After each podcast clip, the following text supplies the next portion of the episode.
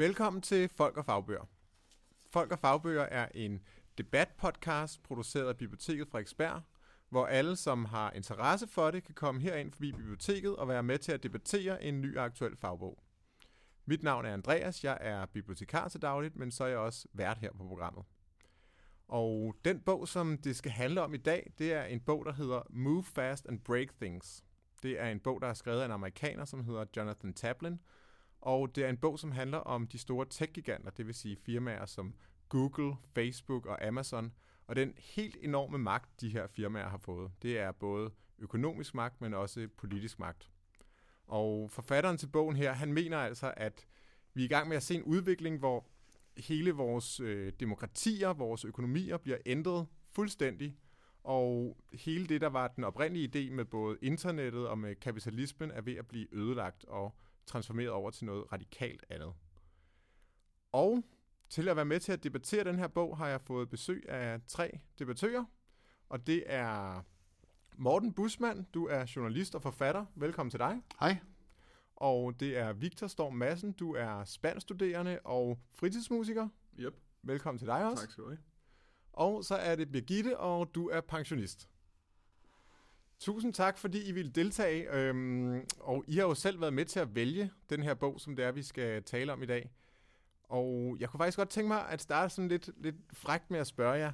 Øhm, lad mig starte med dig, øh, Victor. Hvornår har ja. du sidst købt noget via Amazon?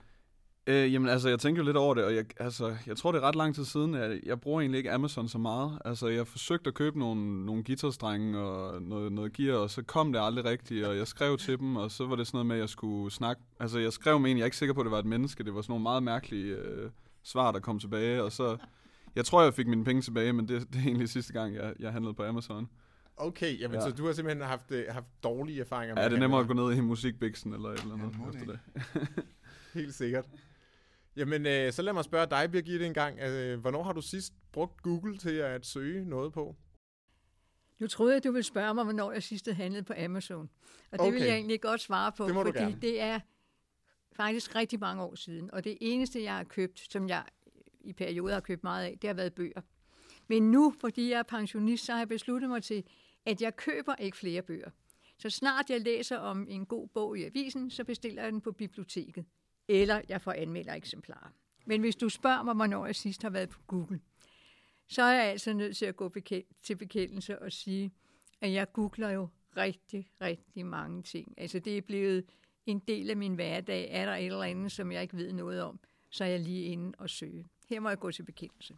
Okay, og det varmer selvfølgelig mit øh, bibliotekarhjerte at høre, at du bruger biblioteket så flittigt. Det er Bøger skal købes i boghandler og biblioteker. Det, øh, jeg, har, jeg bruger slet ikke Amazon, fordi jeg, jeg bryder mig ikke om deres slavelignende forhold. Øh, Jeff Bezos, direktøren, han uh, udnytter sine medarbejdere, og øh, jeg bryder mig slet ikke om organisationen, den måde, den er konstrueret på. Og Google, ja, uh, det har jeg brugt en gang, men nu har jeg fundet en anden søgemaskine, som hedder hotbot.com, som er mindst lige så god, mindst lige så hurtig, og noget mere troværdig, for hold da op, hvor er der dog meget skidt på Google. Okay, interessant. Den har jeg aldrig nogensinde hørt om før. Den vil jeg, den vil jeg gerne øh, høre mere Bryd om monopolet. Ja, helt sikkert. Men det, det leder også frem til det næste spørgsmål, øh, som ligesom er, har den her bog ændret jeres syn på de her virksomheder, altså Google, Facebook og Amazon, end fra før i listen? Lad mig starte med dig, Victor.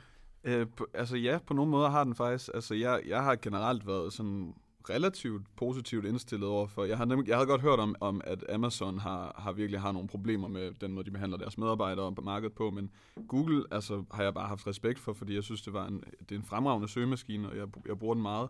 Jeg synes også, der er mange gode ting ved, ved, ved ting som Facebook og YouTube faktisk, øh, både i forhold til informationsdeling og så videre, men jeg vil, jeg vil virkelig sige, at, at altså, et eller andet sted har det ændret mit syn, at de er så underminerende for andre markeder, øh, og har så store konsekvenser for øh, de ting, som han beskriver i den her bog, for eksempel musikers måder, eller hvad hedder det, musikers mulighed for at tjene penge på, og de er altså boghandlere, og at, at der er nogle, nogle negative konsekvenser ved, at firmaer bliver så store. Altså det, det, det har jeg fået øjnene lidt mere op for ved, ved at læse den her bog, det vil jeg bestemt sige. Mm-hmm.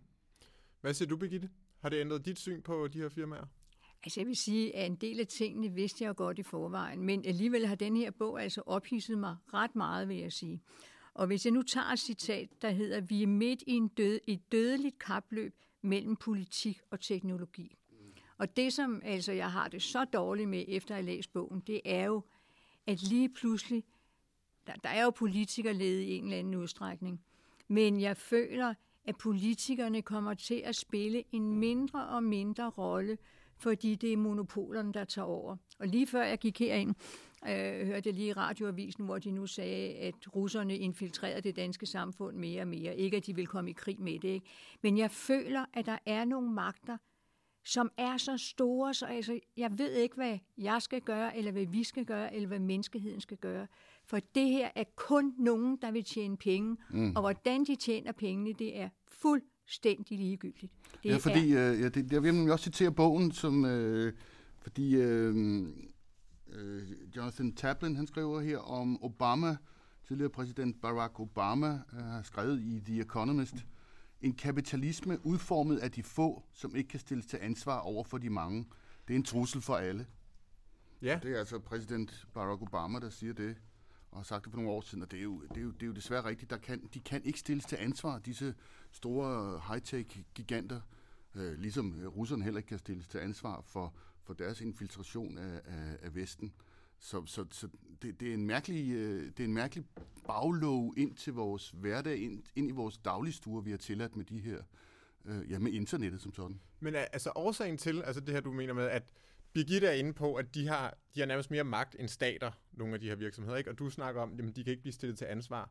Men hænger det ikke sammen med, at kapitalen, altså de her virksomheder, de opererer på et globalt plan, og hvis de er utilfredse med, hvordan tingene foregår i et land, jamen så kan de lave nogle fikfakserier, der gør, at øh, de øh, betaler deres skat et andet sted. Altså nu er jeg inde og tjekke nogle tal herinde i dag, og i 2017 så har øh, Amazon faktisk betalt øh, absolut ingenting i føderal skat i USA.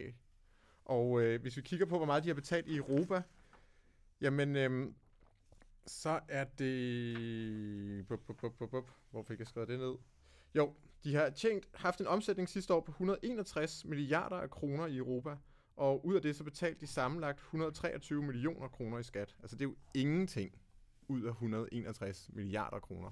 Og det, det skriver Tablin så også i bogen her, at den virkelige effekt af det her er, at erhvervslivet globalt oplever en stigende koncentration i alle sektorer.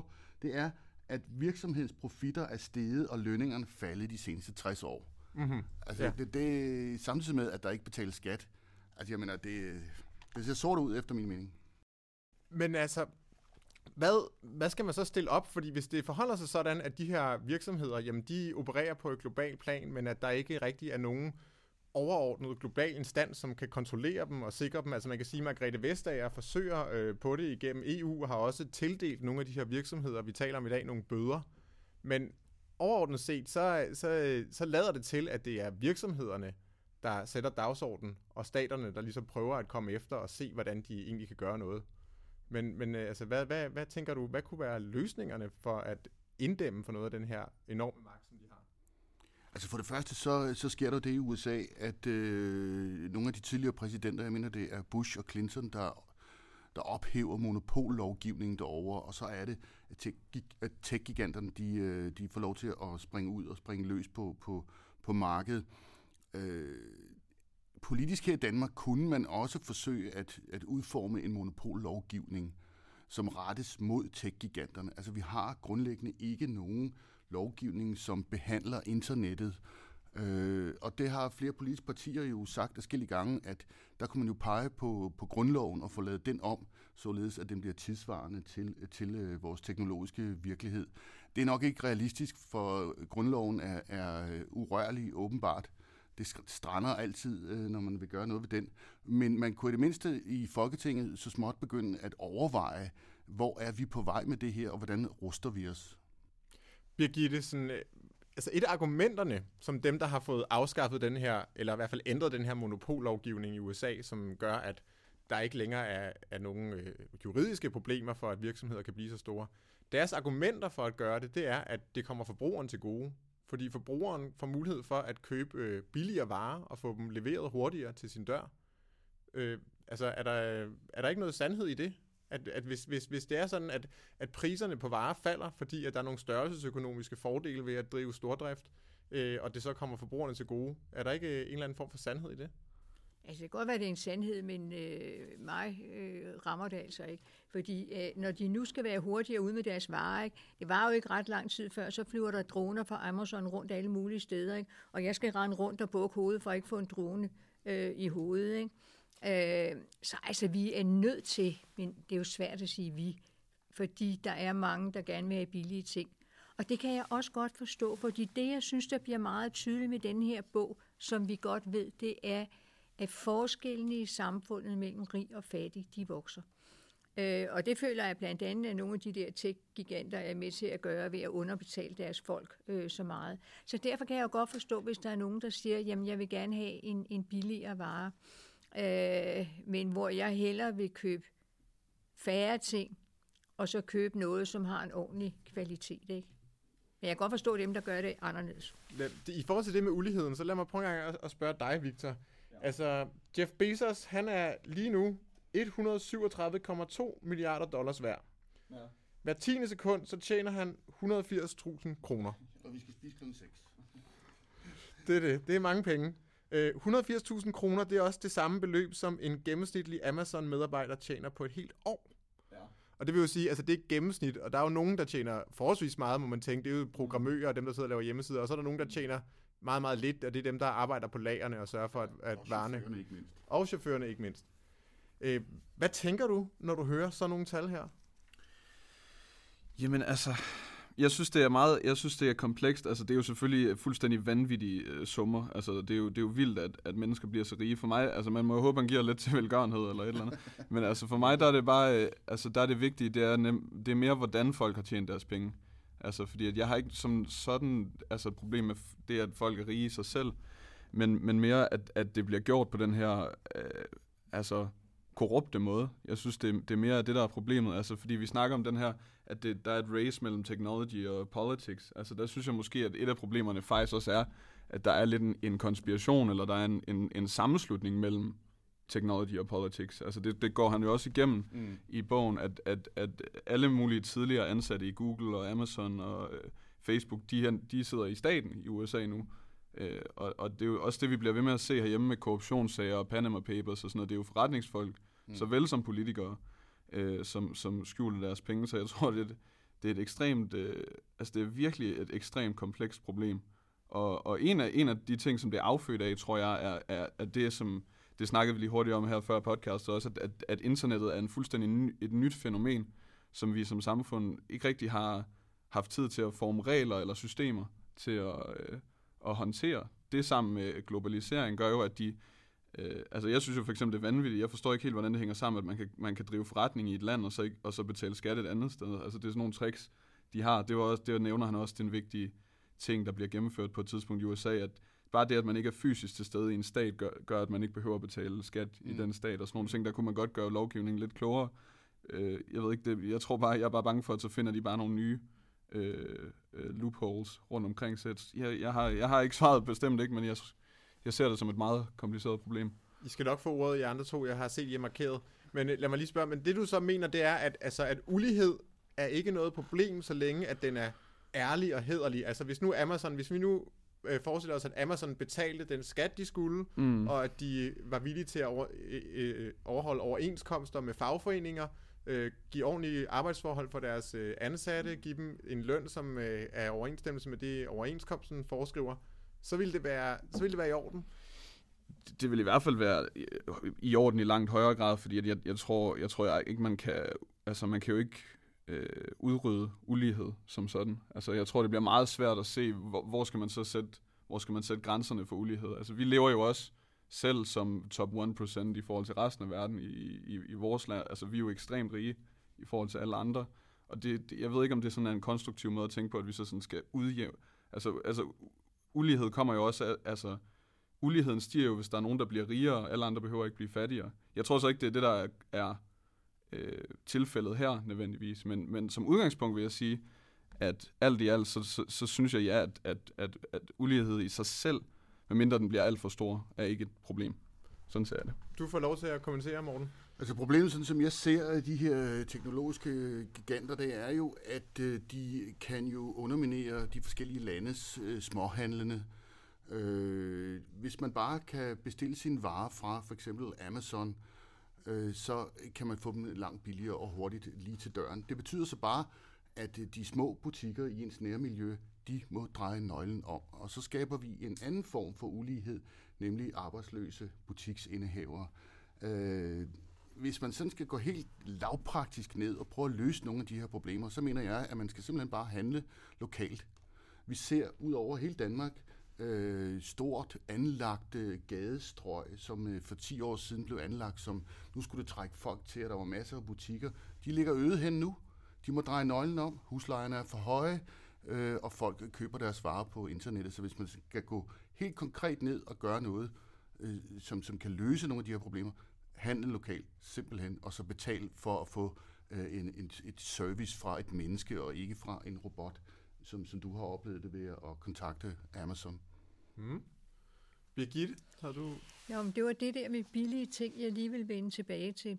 For hvis vi nu tager, hvad der er sket i Frankrig de sidste weekender med, med de gule veste, ikke, så kan man sige, at deres problem har jo været netop, at der var folk, der havde, nogen havde mere at, at rute med end andre, og at benzinen skulle stige.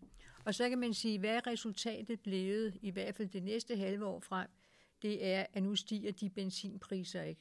Så det, jeg vil sige med det eksempel, det er, at alt det, vi sidder og snakker om, alt det, der kan forarve ind i den her bog, ikke, det lægger ved til et ulmende oprør. Og så tager jeg altså billedet fra Frankrig, fordi det er så, så klart, ikke, at der bliver sat ild til øh, og til biler, og folk de dør og sådan noget. Ikke? Det tror jeg bliver det næste skridt i alt det her, vi diskuterer. Jeg er helt enig. Uh, problemet med at øh, gøre modstand mod de ting, som sker i en samfund, det står i direkte modsætning til antal af arbejdstimer. Uh, det er meget snedigt efter min mening, at man får sat priserne op stille og roligt.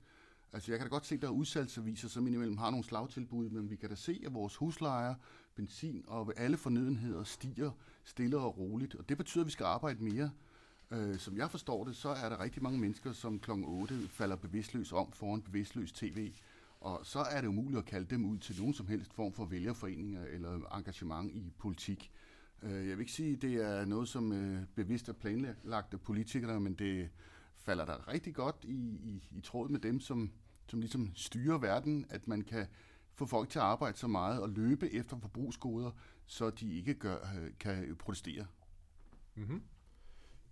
For lige at vende tilbage til noget af det, du sagde, Victor, øh, omkring, hvornår sætter man en grænse for, øh, for ulighed? Hvornår sætter man en grænse for, øh, at nogen er blevet for rige?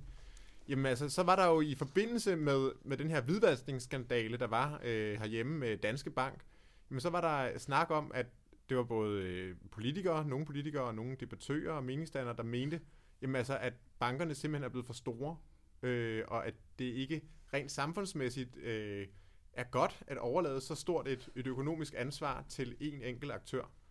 Øhm, er det i sig selv, altså er, er der, er der, kan en virksomhed godt, godt blive for stor? Altså er, er, øh, udover at en bank kan blive det, er der nogen, der mener, men, men mener du, at en virksomhed kan blive, kan blive for stor og for magtfuld? Altså, um, umiddelbart, øh, altså igen tror jeg, det, det er jo vanvittigt komplekse emner, det her. Jeg, altså, umiddelbart, så, så ja. Altså, det, det, det tror jeg har, kan have Altså hvis, hvis, hvis en institution, en virksomhed, som nærmest bliver en, altså en stat i staten, eller en, en, en, en ekstra øh, magt øh, i et land, det, kan, det, det er jeg sikker på kan have, have negative konsekvenser, især hvis de så begynder at hvidvaske penge over i Estland og alle de her ting. Altså det, det tror jeg er, er, er kritisk. Det er slet ikke på den måde, men jeg, jeg tror, man skal være forsigtig med, hvordan man håndterer det rent lovgivningsmæssigt, øh, er mere min, min øh, tanke. Altså, jeg synes, man tydeligt kan se på, at den danske bank er blevet for stort et foretagende. Mm. Og øh, så kan vi diskutere, hvor stor en bank skal være. Men der er noget galt i den danske bank, og det skyldes, at de har kunnet agere, fordi de har følt sig fuldstændig frie i forhold til staten. Mm. Altså, den danske bank er statens bank. Så har de følt sig urørlige, ud over en kæmpe portion grådighed selvfølgelig, men altså på den måde kan man sagtens sige, at den danske bank har vokset sig alt for stor. Og det gælder jo også øh, de tech-giganter her fra, fra øh, Jonathan Tablins bog, de er politiseret. Det er ikke bare øh, firmaer, der vil os det bedste, der vil os sælge os et eller andet. Øh, se på Mark Zuckerberg fra, øh, fra Facebook, Facebooks, øh, hvad hedder det, opfinder. Mm. Øh, jeg har arbejdet i Forsvarskommandoen, jeg er forfatter og skriver bøger om efterretningsvæsen og har kilder øh, dybt ind i efterretningsvæsen, øh, både i ind- og udland. Og, og de informerer mig om, altså, at CIA har for det første aktier i Facebook. For det andet har CIA finansieret Mark Zuckerbergs øh, studier. Mm. Der er hmm. så lange fingre nede i Facebook, så jeg tror, det er løgn. Og, og øh, det samme øh, gør sig også gældende for Google. Altså, altså, det, det, så, Google har så ganske vist nu en leder eller en ledelse, som, som har nogle princip, øh, nogle fine principper, som de ganske vist ser ud til at ville slette ifølge Jonathan mm. Tablin. Øh, men hvad nu, hvis det var knap så gode guys, som sad og styrede Google? Ja, men det er jo netop det, og det kommer lidt tilbage til det, jeg sagde før, men det er også lidt af problemet, at det er en konspiration mellem de her gigantiske firmaer og staten. Det er også der, det begynder at blive rigtig farligt. Og det er jo, det er jo også det, det, er også det der, altså hele det her too big to fail, det kommer jo lidt fra finanskrakket i, øh, i USA, og der er jo, altså, det er stadigvæk sådan ikke helt bevist, men, men der er jo mange ting, der tyder på, at de agerede, de store banker agerede så vanvittigt ansvarsløst, fordi at de følte sig rimelig sikre på at blive øh, bailed out af, af den føderale stat, da det kom til stykket, hvilket de gjorde med et knips, kom der lige pludselig milliarder og milliarder. Og det fik ellers, Danske Bank også. Og, og på samme måde med Danske Bank, ikke? der er en uheldig alliance der et sted, som er, er farlig. Øh, og som du siger netop også med Facebook og, og Google, de sælger jo også øh, informationer til NSA, efterretningstjenester, og i, i, altså det, det, det grove løjer. Lad os lige prøve at tage den op, du sagde der med, øh, med Morten, omkring med CIA, der havde aktier i, i, i Facebook osv. Fordi en ting er økonomi, altså at, at, at øh, bestemte virksomheder og firmaer kan blive enormt store rent økonomisk. Men en anden ting er også, at øh, hvis de her firmaer kontrollerer sådan noget som informationer, sådan noget som kommunikation imellem mennesker, det giver jo også en, en, en anderledes magt end den rent økonomiske magt. Altså, der kan man jo allerede se, at sådan en, øh, en, øh, et firma som Facebook er begyndt at, at censurere nogle ting væk øh, fra, øh, fra, fra Facebook af.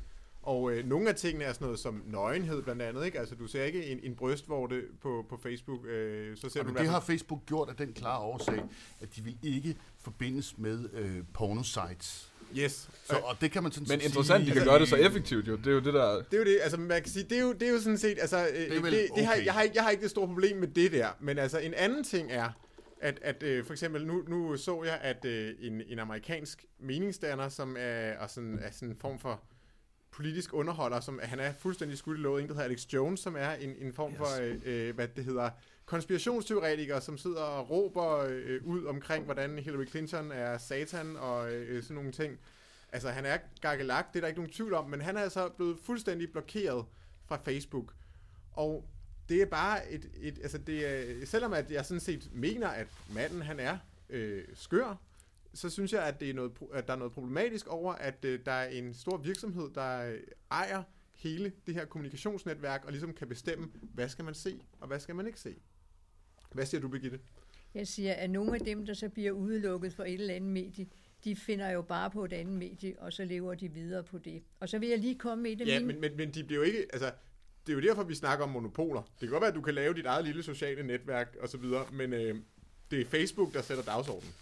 Det må man sige. Ja, ja, altså det er det, men jeg siger bare, at man kan godt komme ud alligevel.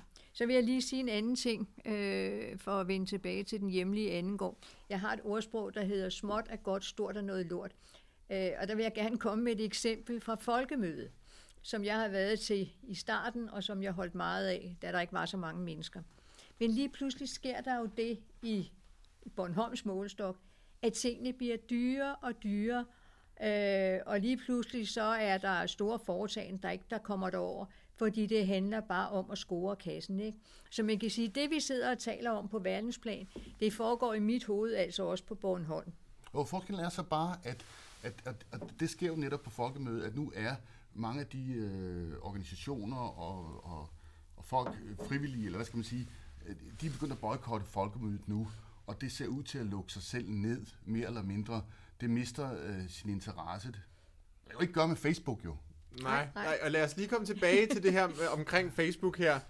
Øh, altså Victor, hvad siger du til, at, øh, at, at en virksomhed som Facebook ligesom kontrollerer kommunikationsstrømmen øh, på global plan imellem mm. mennesker? De har mulighed for at gå ind og censurere ting, de ikke bryder sig om. De har mulighed for at gå ind og fremhæve nogle ting, som de godt kan lide. Øh, de mulighed for at påvirke menneskers holdninger og syn på verden i en enorm stor grad. Ja, ja og det er jo, ja, der er jeg simpelthen også uh, splittet, fordi det er jo også en lille tilføjelse, det du siger, det var jo ikke kun Facebook med Alex Jones, det var Facebook, Twitter, YouTube, øh, alle de, det var alle sammen på samme, altså samme dag, Ja, det var hvor de tog en fælles beslutning om, nu han, og han, man kan ikke finde ham mere, altså Nej. han er væk.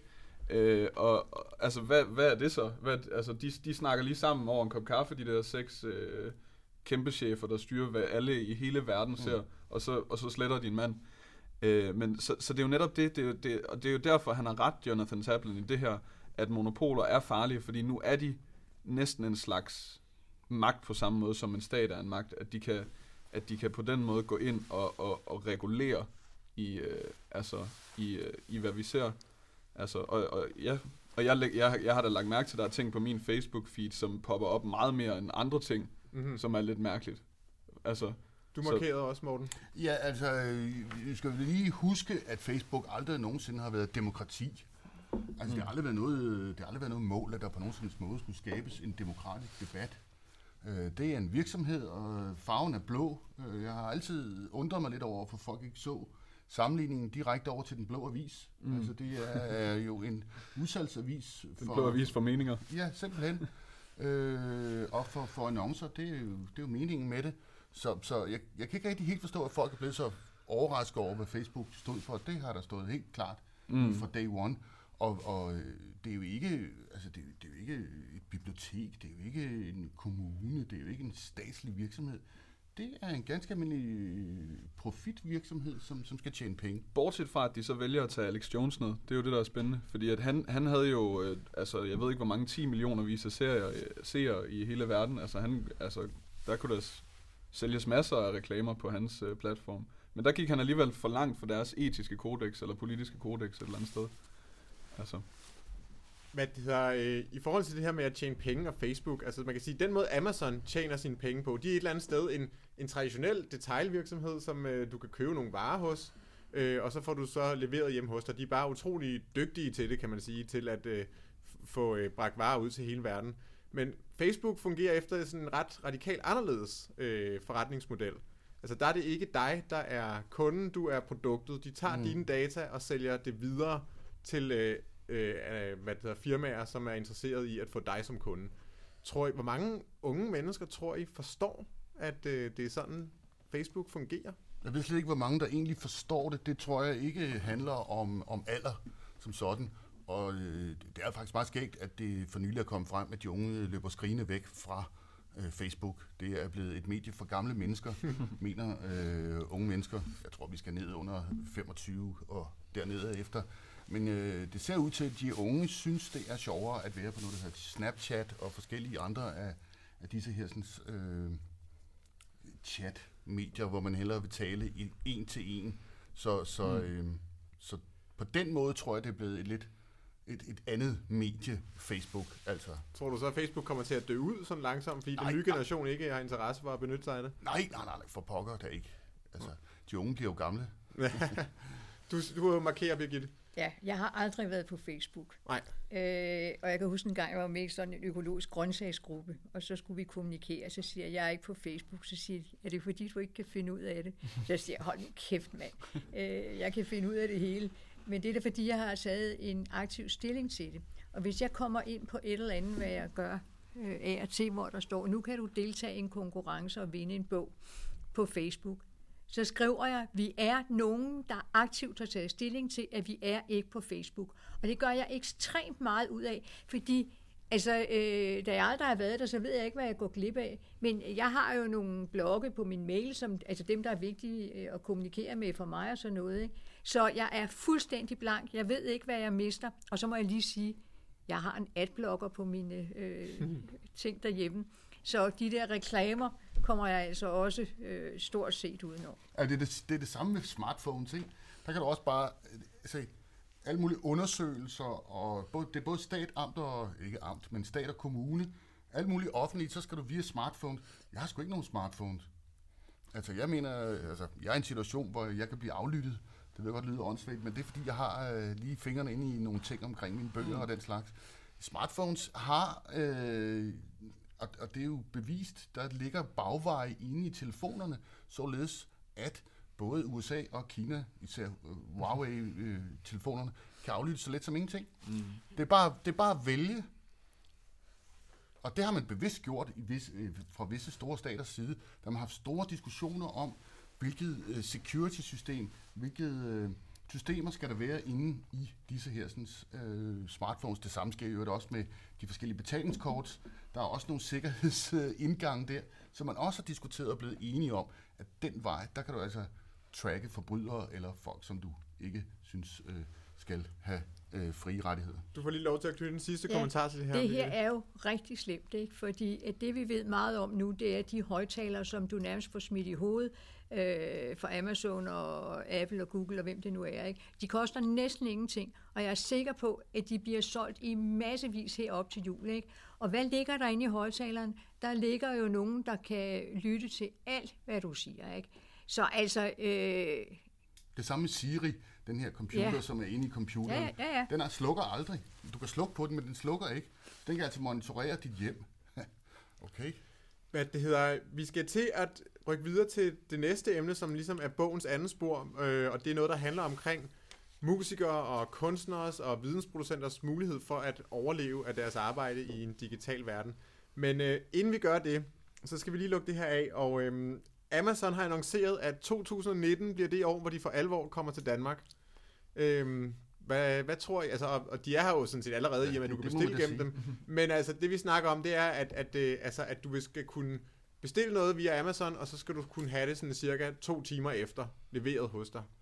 Tror I, at, at Amazon kommer til at, øh, at få succes øh, herhjemme med, med den her forretningsmodel?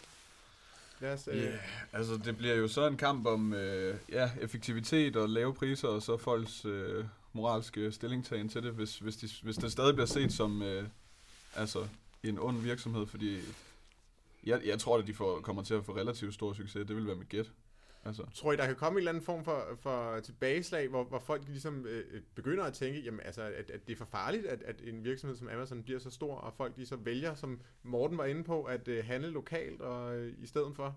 Altså problemet er jo, at Amazon kan har et vareudvalg, der er fantastisk.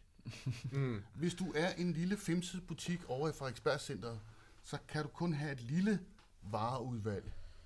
Mm det er jo der, hele problemet ligger jo, eller et af problemerne jo også er, det er, at du ser jo for det første en masse butikker i Danmark, som har det samme vareudvalg. Det er blevet fuldstændig mainstream det hele. Det er utrolig svært at finde varer, som, som alle andre ikke har. Så er det da klart, at du løber dig over til, til, til Amazon for at finde den Præcis. specielle vare, du ikke kan få i Danmark det, det skal forbrugerne skulle til at tage, tage alvorligt og gøre op med sig selv. Det bliver også kaldt for The Everything Store, som der i hvert fald er en bog, øh, der hedder, som handler om Amazon. Altså forretningen, hvor du kan få alt. Du øh, markerer, Nå, Nå, men altså... Øh man kan også blive tvunget til, altså jeg hopper ikke på den, øh, men andre kan blive tvunget til at bruge Amazon. For hvis jeg nu bare tager en af de større gader her på Frederiksberg, ikke, hvor den ene forretning efter den anden lukker. Øh, jeg tænker blandt andet på en, en ekstremt velassorteret værktøjsforretning, øh, hvor du kunne gå ind og få alle de dimser, som jeg i hvert fald havde brug for. Ikke? Og den lukker nu. Og hvis man så spørger mig, hvor er der så nogle forretninger tilbage, så må jeg sige, pas, det ved jeg ikke. Og hvis folk så mangler sådan en mærkelig dims, ikke? jamen så kan det jo være, at de bruger Amazon. Jeg vil lige tilføje en ting til, at når du nu tager Amazon, og man skal købe noget, alle de der store øh, tech-giganter, de har jo købt byggegrunde, så de bygger jo alle sammen øh, noget, der kommer til at tage ekstremt meget energi, eller bruge meget energi. Ikke? Mm. Øh, så jeg ved ikke, hvorfor de har kastet deres kærlighed lige på Danmark, om det er, fordi vi er for dumme. Altså, det kunne jeg... Øh, jeg tror da i hvert fald helt sikkert, for. at elpriserne kommer til at stige. Ja, det, ja, jeg, og det er os, der kommer til at betale, fordi at de bygger de der paladser. Ikke? Så altså, ikke kun Amazon, men alle dem, vi taler om i bogen, de infiltrerer os helt konkret ved at bygge i Danmark. Yes. Det blev det sidste ord omkring de her store tech-giganter, og så går vi videre til det næste emne, som handler om musikers og kunstners muligheder for at overleve i en digital tidsalder. Og det er sådan et sjovt det sidespor, som fylder meget igennem hele bogen, og, og grunden til det er med, det er jo fordi, at øh, forfatteren her til bogen, han har tidligere været producer og roadie øh, og manager for øh, Bob Dylan og hans backing band, som bare hedder The Band, tilbage i øh, 60'erne, og det har haft en stor betydning for ham i hans liv, kan man roligt fornemme igennem bogen. Og så har han jo så blevet utrolig ked af det at se, ikke så meget med hensyn til Dylan, fordi Dylan han klarer sig selvfølgelig økonomisk, det er der ikke nogen tvivl om, men øh, de her, The Band her, altså hvordan de har nået pensionsalderen, og alligevel på trods af, at de er syge og gamle, så er de nødt til at tage ud og turnere på, på tours rundt omkring i verden, for ligesom at kunne overhovedet have et sted at bo og få øh, mad på bordet, fordi de simpelthen ikke har nogen mulighed for at tjene penge ved at udgive musik længere, eller at det musik, de har udgivet, at, at der er folk, der lytter til det, det får de ikke nogen penge for længere. Og øh, ja, det spor, det er, er ret stort igennem hele bogen. Og øh, Morten, du er selv forfatter. Du er selv udøvende kunstner, kan man sige. Ja, og har været professionel musiker, så jeg du synes, at den her del musiker. af, Jamen, den, er, det, det den er her del fedt. af bogen er, er vigtig for mig. Fedt, det er jeg glad for at høre. Jeg vidste ikke, at du også var musiker.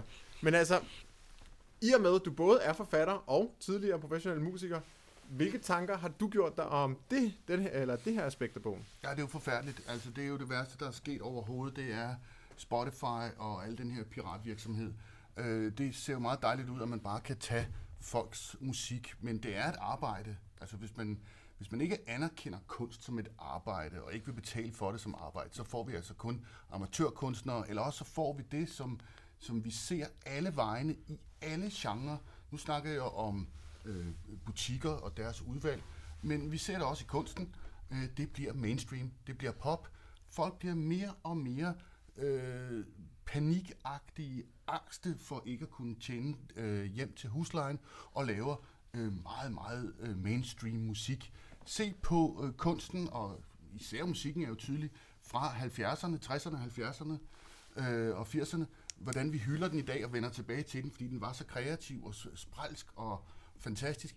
Øh, jeg har svært ved at se noget af det, øh, ja, altså lad mig sige det hårdt, jeg har svært ved at se meget af det musik, der bliver lavet for øjeblikket, kan stå øh, tidens tand fremover. Nu må jeg, nu må jeg lige øh, komme ind her en gang selv, fordi at jeg, jeg er selv meget musikinteresseret, og jeg vil, jeg vil altså våge den påstand, at der bliver lavet rigtig, rigtig meget spændende musik i dag. Du finder det bare ikke i mainstream. Jo, spørgsmålet er bare, om de kan leve af det. Men det tror jeg bestemt ikke, de kan. Nej, de kan ikke Så, leve så af det. du har orkestre, der lever i et års tid, og så dør de igen, fordi de kan ikke holde sammen på orkestret, Der er ikke nogen penge i det. Og så er der så sket den anden ting, som er modargumentet der, jamen så kan de jo bare tage på turné. Jeg har arbejdet ude på Amager Bio øh, i PR-afdelingen derude, og vi fik bands smidt i nakken fra hele verden. Altså, når du ikke kan sælge din kunst som en albumudgivelse, så bliver du nødt til at tage på turné. Det betyder, at markedet for koncerter og turnéer og den slags, det er bare overbefolket. Det betyder samtidig, at folk kan magter ikke at gå til alle de her koncerter, og så falder entrépriserne. Så er vi lige vidt.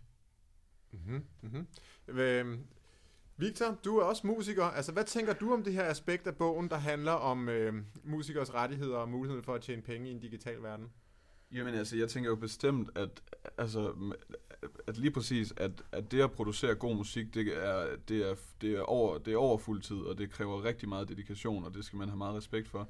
Jeg tror, at, jeg tror bare, at, at, at, at internettet og globaliseringen og internationale markeder, det her, det er bare en tidevandsbølge, som, som vi ikke rigtig kan stoppe. Altså, vi kan godt finde vores paraplyer, paraplyer frem og, og, og, og brokke os over det, men, men jeg, tror, det, jeg tror, svaret kommer til at komme et sted fra noget i retning af det, som han sådan faktisk også øh, snakker om i bogen, som er øh, at, finde, at finde på nye forretningsmodeller, finde på nye måder at, at håndtere det her på, at, at det, er jo, det, det er jo altså en kæmpe opgave. Altså, men det her det er et nyt marked, og det er en ny verden.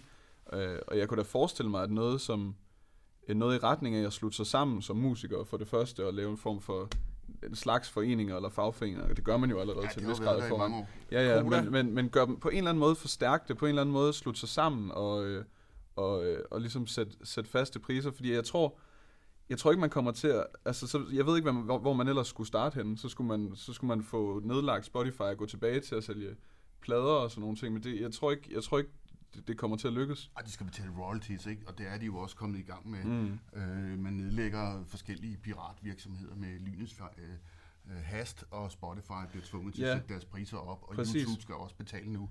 Men det er altså småpenge.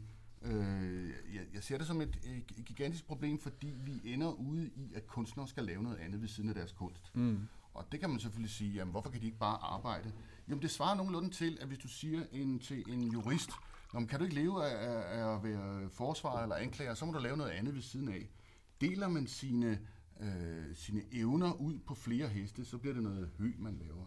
Så bliver det amatørarbejde, øh, arbejde, altså det, det, det, er jeg ikke, øh, det er jeg ikke helt sikker på, at jeg er enig med dig i, men, men lad nu det ligge. Men altså, en af de ting, som internettet kan, det er jo, at når du først har produceret et stykke information, det kan være en bog, det kan være et stykke musik, det kan være en formel for medicin mod malaria, så kan du principielt set dele det et uendeligt antal af gange, uden at der er noget af det, der hedder marginalomkostninger forbundet med det. Altså det koster ikke noget, om du deler det en gang, eller om du deler det en milliard gange. Det vil sige, at alting kan sådan set blive, altså al information kan sådan set blive tilgængeligt for alle, hvor som helst og når som helst, uden at der er nogen omkostninger forbundet med det. Er det ikke også det, som er fantastisk ved internettet, Morten? Er det ikke også det, som internettet kan? Nej, jeg kan, ikke, jeg kan ikke se noget fantastisk ved det. Altså, gratis er ikke fedt for dem, der laver det. Altså, det, det, det, det kan da godt være, det, altså, så er der nogen, der vil sige, jamen, kan du ikke huske kassettebåndene, Morten? Det var da også fantastisk. Der kunne vi også dele alting. Jo, jo, men der havde vi den faktisk den samme diskussion i kunstbranchen, eller i musikbranchen især, at, at det var et problem øh, for os musikere. Vi bliver så reddet på stregen af CD'en. Sidste gang, at du var herinde, Morten, der, øh, der talte vi jo om Per Stig Møllers bog, øh, de, øh, de fire isbjerge. Og der nævnte du en ting, som var øh, borgerløn, eller universel basisindkomst. Øh, og det mente du var en god idé. Kommer til dig om lidt, Birgitte. Øh, kunne det ikke være en løsning? Altså, at man simpelthen havde sikret et vis basisindtægt, som man fik, uanset øh, øh, om... Øh, altså hvem man var og hvad man lavede, at man bare havde en fast indkomst, der kom fra staten hver måned, og så kunne man så hælde i sig at, øh, at udøve kunst og skrive bøger og lave musik, hvis det var det, man ville, og så få en, en, en biindkomst på den måde. Altså, der er to ting i det. For det første, så tror jeg, at det har lange udsigter, og i mellemtiden, så tror jeg desværre, at, øh, at der bliver flere og færre kunstnere, øh, udover en lille spinkel elite, som, som, som her i Danmark. Øh, jeg, jeg synes, det haster at få indført borgerløn, det skal ikke være nogen hemmelighed, men, men jeg tror ikke på, at det bliver indført, fordi øh, kunstnere laver jo ikke noget, siger folk jo ikke. Altså, øh, vi hygger os jo bare. Altså, det, det, det er jo ikke et rigtigt arbejde. Altså, jeg har været musiker i, i, i 20 år, og, og fik altid spørgsmålet, kan du leve af det? Det var det eneste, folk ville spørge om. Altså, de ville ikke spørge om alt andet. Mm. Og det samme, da jeg begyndte som forfatter, så får det samme spørgsmål, kan du leve af det? Altså, jeg tror, at, at, at menneskets misundelse over for den slags flippere, som går rundt og laver ikke en skid, eller som, som er så heldige at kunne lave noget, de kan lide, øh, den misundelse skal sgu nok få stoppet øh, borgerlønnen, desværre. Du markerede her før, Birgitte, eller var det noget andet, du ville... Nej, nej, det var noget om borgerløn, fordi øh, jeg har været meget usikker på, hvad jeg mente om borgerløn. Men rent faktisk, efter at jeg har læst den her bog, og hvor det også står nævnt et eller andet sted, ikke, så tænkte jeg, jeg tror sørger det bliver en nødvendighed. Og nu taler jeg ikke kun om musikere og Nej, nej, forfatter, nej, nej, det fordi at øh, vi ved ikke, hvor mange der vil blive arbejdsløse i løbet af meget kort tid. Jeg var ude på en stor fabrik for nylig, og der var ret mange robotter. Så altså, vi vil få et samfund, hvor folk ikke kan bruges til noget, eller ellers så kan, sådan som det allerede er i Amerika, det starter også i Danmark, at så har du et arbejde i tre måneder et sted, og så øh, kommer du et andet sted hen, eller så er du ansat i København, og så bliver du forflyttet til Assens, eller hvad ved jeg. Ikke? Øh, så der er nogle helt nye måder at tænke på, som gør folk arbejdsløse af den ene eller den anden grund. Ikke? Øh, og hvis man ikke skal sove på gaden, for man kan, når vi taler om uligheden, så må man sige, at det er jo altså helt konkret blevet et større problem. Ikke? Så er man nødt til øh, at tænke i nogle nye baner. Ikke? Og det er derfor, jeg tror, at borgerløn kan blive en løsning på et problem, som vi kun har set en lille bitte tiny smule af, men det vil vokse enormt. Ja, undskyld, jeg, jeg bliver sindssygt ivrig her, og jeg må, jeg må lige sige her, Ja. borgerløn er der blevet eksperimenteret med, og det viser sig, at det gælder, det kan fungere på alle brancher, og det kan fungere med, for eksempel, der er en sneker, øh, så jeg, det sagde jeg også sidst, men altså, det, det, at man går ind og laver sin egen enmandsvirksomhed, får lidt støtte fra staten, så det lige akkurat kan løbe rundt. Og så kan den her, lad os nu sige snekeren, lave sit eget originale, spændende øh, produkt, og, og så bliver det i, i, så, så bliver folk interesseret i det i modsætning til de store masseproducerede produkter, at alle køber Nike-sko eller øh, Louis Vuitton-tasker eller hvad fanden det nu er, ikke? Vi skal lige have Victor på banen i forhold til det Ja, her undskyld. borgerløns, øh, det her borgerlønsspørgsmål også, øh, Victor. Ja. Hvad, hvad tænker du om den her idé med, at, at mennesker simpelthen bare skal have, have, have nogle penge, som er dem sikret, og som ikke er afhængige af, at de udfører et stykke lønarbejde eller står til rådighed for arbejdsmarkedet, men at man simpelthen bare får en, en indtægt hver måned, som man kan være sikker på kommer? Ja, men altså et eller, andet, et eller andet sted, så synes jeg, det er en ret sjov idé, og jeg synes, det er en ret interessant idé. Øh, altså, det, det, hvis vi en dag finder os selv i et super øh, futuristisk samfund, hvor maskinerne sådan set producerer alt for os, sådan at vi, at, at vi i princippet har nok værdi og nok penge i omløb til, at alle vil kunne leve uden som sådan at arbejde, og det kunne hænge sammen økonomisk, så tror jeg, altså så, så forestiller jeg mig, at det kunne være en løsning. Mm-hmm. Altså, det, at det kunne være en meget interessant løsning, og hvis, hvis det virkelig blev sådan, at man kunne automatisere altså stort set alt arbejde. Det, det lyder som sådan en øh, utopisk roman eller sådan noget.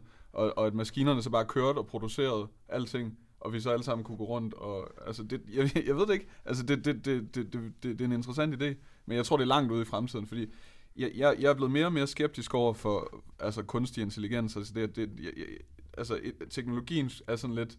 Altså, det, det, man tror, den er eksponentiel, og så nogle gange, så er den det ikke helt alligevel. Mm. Altså, nu for eksempel arbejder jeg med sprog og oversættelse, og der, der har man fået at vide, altså i 10 år, lige om lidt, så bliver oversættelse overtaget nemlig. af maskiner, ikke? Det er nemlig Og det er simpelthen umuligt at få en Ja. maskine til at oversætte. Øh, så det er, Du det kan er ikke ikke, lave en speakermaskine. Nej, du kan den. ikke. Ja, det er jo håbløst. Altså at få dem til at læse op, og få dem til at lyde som et menneske, og få dem til at fatte metaforer, og få dem til at fatte, øh, altså at oversætte metaforer, og få dem til at, altså hele sprogstrukturen og øh, talemåder, så det, det, det, det ligger langt ud i fremtiden. Og det samme tror jeg med mange funktionærjob og mere... Men, men øh, det er jo heller altså- ikke alle, der skal på borgerløn. Jo. Mange Nej. mennesker er glade for de arbejde, hvor de har, hvor man arbejder i, i en virksomhed, hvor det er rentabelt, og hvor det hele fungerer, mm. og hvor man jo får en løn oppe i 30, 40, 50, 60, 100.000 kroner. Mm. De, de vil da til ingen tid flygte, eller øh, de, vil- de, de vil da blive deres arbejde. Ja. Det, det er da klart. Altså, vi taler om, om en, en marginal gruppe, som, som på for, i forvejen er på bunden af samfundet, mm. som måske kan få lidt støtte til at lave nogle enkeltmands øh, ikke? Altså, Ja, ja, nogen, okay. nogen, snakker, nogen snakker jo om, at, altså, at, at det skal ligesom være en universel ting, det her borgerløn. At det er noget, som selv øh, den store Mærsk direk- får det, Selv og- Mærsk ja. får det, ikke? Fordi at, at så er der nemlig ikke nogen, der kan komme og sige, jamen, hvorfor skal vi betale for dem, hvis det ligesom er noget universelt, ligesom børnepenge. Alle får Mm. børnepenge, uanset hvor rig du er. Og jeg får ikke, fordi øh, Du har ikke kommunen har forbudt mig at få børn. Nå, okay. Det var godt. Jo. Men, ja, den, den fangede jeg. Birgitte, du får det sidste ord, inden vi skal til at øh, have den overordnede vurdering af bogen. Så øh, Ja. du får lov til at knytte den sidste kommentar Nå, nu. men det er fordi, at jeg tror, at det der med borgerløn øh, ikke kun er, øh, hvad skal man sige, til den nederste del af befolkningen, forstå mit udtryk ret. Fordi når jeg læser om kunstig intelligens, øh, så ser det ud som om, at der vil være flere og flere journalister, der bliver overflødige. Og der vil være, ja, altså, når jeg, jeg siger, at det læser jeg. Øh, og jeg læser også, at der vil være visse advokatopgaver, som de der kunstig intelligens også kan overtage. Ikke? Så hvis jeg skal være rigtig pessimistisk på, øh, omkring fremtiden, så tror jeg altså, der vil komme flere og flere mærkværdigheder ind, der overtager noget af det, som almindelige mennesker laver nu. Og der tror jeg, min fantasi kører nogle gange lidt vildt.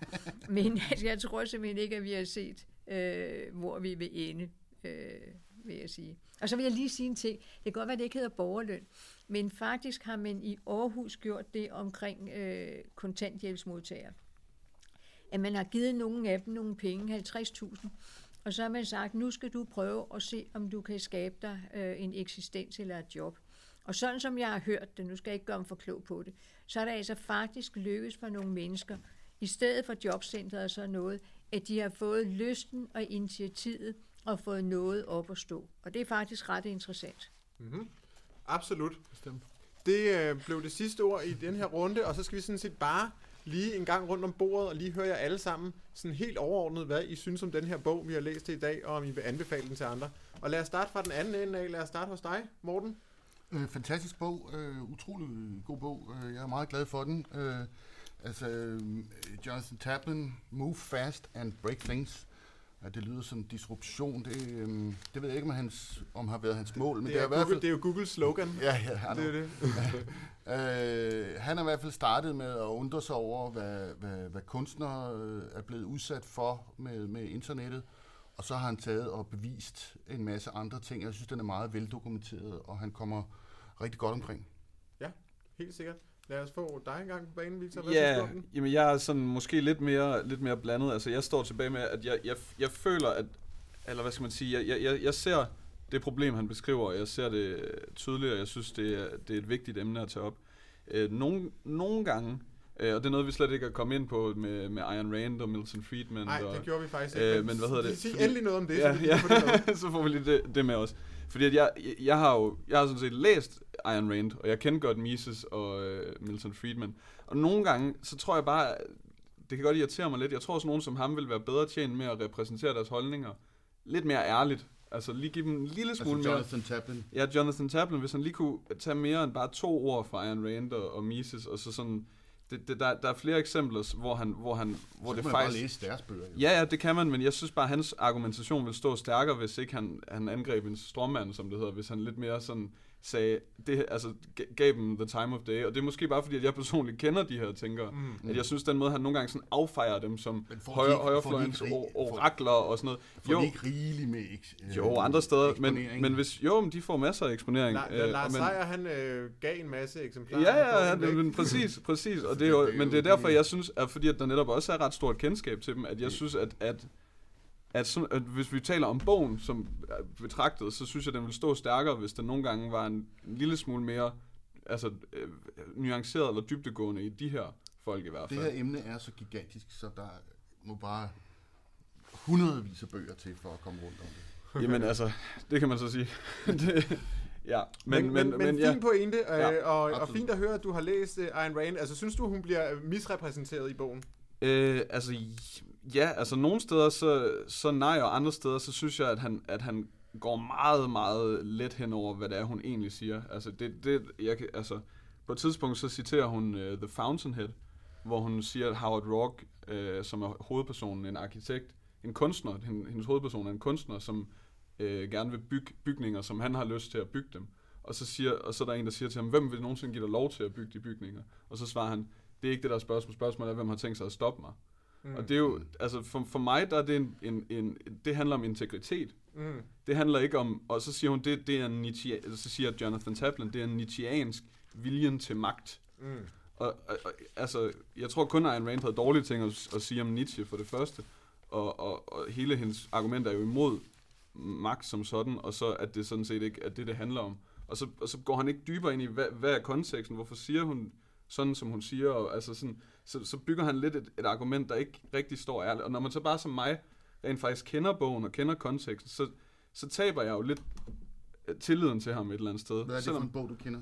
Uh, The Fountainhead uh, af Ayn Rand. Det er okay. en af hendes romaner.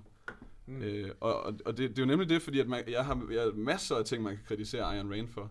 Ja. Og det er det, der altid er, det er altid er et problem med sådan noget her, fordi så hvorfor gør man så ikke det, i stedet for... Men det er i hvert Ja. fald sandt, at uh, igennem hele bogen, så er hun et navn, der optræder igen og igen, og hun bliver ligesom symbolet på, Præcis. på det ideologiske forbillede for de her uh, skrupelløse tech-giganter her. Ja. Så det, det bruger han hende ligesom til i løbet af hele bogen. Lad os få din vurdering her til sidst, Birgitte. Ja, jeg kan ikke alle de fine navne, som du kan, så jeg vil gøre det meget mere jordnært. Øh, og jeg vil sige, at øh, den snak, der er om monopoler, den gør mig sindssygt bange.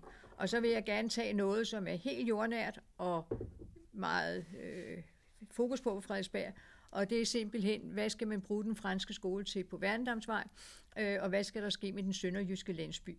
Og det ved jeg jo godt, fordi det er store monopoler, der kommer til at købe dem, og de øh, lejere, som bor i den sønderjyske landsby og nogle andre huse, ikke?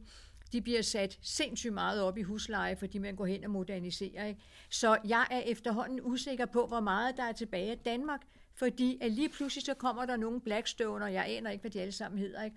og så sniger de sig ind, så monopolerne styrer hele verden og Danmark med. Og så vil jeg sige noget, jeg har sagt en Altså, gang. jeg skal lige engang uddybe. Er, der, er det fordi, der er nogle kapitalfonde, der er i gang med at købe nogle Ja, ejendomme på ja, Frederiksberg? Ja, ja, Okay. ja.